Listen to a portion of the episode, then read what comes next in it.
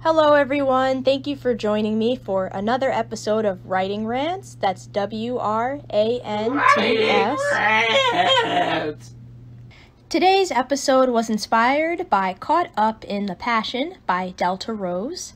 Caught Up in the Passion is a 34 page novella, or novelette, depending on the literary circles in which you run.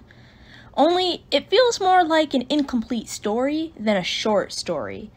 I'll go into more details about this later, but first I want to discuss what makes a good novella or shorter story. Let's use Of Mice and Men, arguably one of the most famous novellas, as an example. Without giving away too much of the story, this novella follows two men, George and his mentally disabled friend Lennie.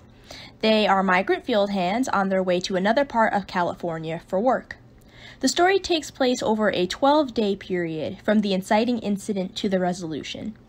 And yet, in a mere 98 pages, you close the book feeling that you have read a well developed story and have a good understanding of the characters. Though the story is short, nothing in the plot feels rushed, and every moment in the book feels deliberate and important. Now let's go back to Delta Rose's story. My first impression when I finished the book was that it felt incomplete. But when I sat and thought about the course of the story, it truly is a, a complete story with a resolved conflict, possibly two resolved conflicts. The story follows a self made executive named Amanda. She is a hard-working, no nonsense businesswoman. We learn that she is the begrudging maid of honor to her best friend, who knowingly pursued and snatched up the man that Amanda loved. The story takes us through the weekend rehearsal, somewhat. More on this later. Um, but at this retreat, Amanda meets her amour's hot younger brother, Josh, and sleeps with him. So, loosely speaking, the conflict of Amanda's loneliness and unrequited love is resolved by the sexual relationship she carries on with Josh, who is a younger, better version of Ryan, the man she loves.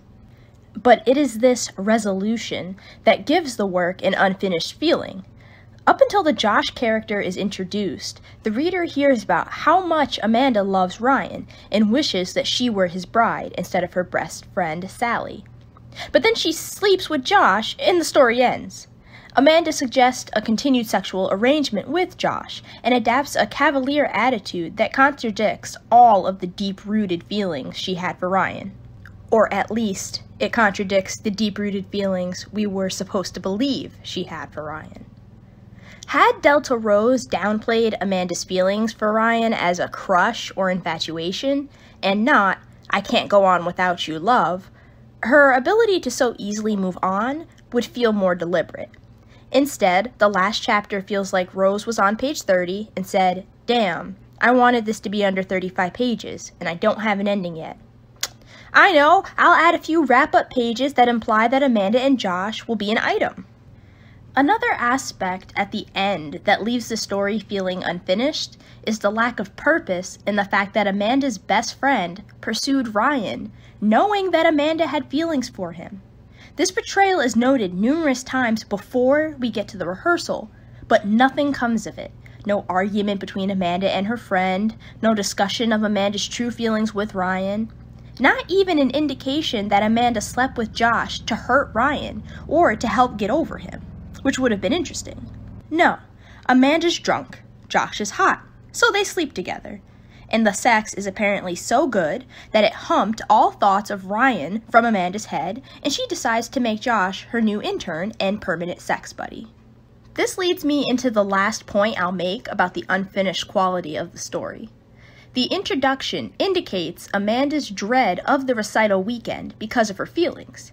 But as readers, we don't really get to experience the recital, or really any other plot points other than Amanda's interest in Ryan, and then the immediate displacement of those feelings from Ryan to Josh. Oh, and the sex scenes, of course. All of these elements made Caught Up in the Passion feel like an incomplete novel rather than a completed novella. Now, I want to note that although my reaction to the story so far has been largely negative, Delta Rose did employ some things that are worth noting.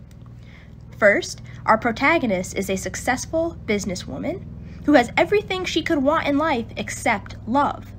Now, this is a trope we often see in male protagonists in romance novels, rarely in female. This gives Amanda the opportunity for an uncanny amount of agency. Although Delta Rose didn't quite make use of this opportunity, she wrote a character that could have been really interesting. Second, she introduces an interesting dynamic of friendship through Sally's almost vindictive interest in Ryan, only after discovering that Amanda liked him. This story could have been a great dialogue on betrayal by those close to you. Again, even though Delta Rose neglected this theme, we still give some points for what the story could have been. So if you are thinking about writing a novella, keep these few things in mind. Let the story carry you. If you wanted to write a shorter work, but the story is trying to carry you further, just go with it. 2. Make sure to tell a complete story. A novella is not the place to write and publish a small section of a story.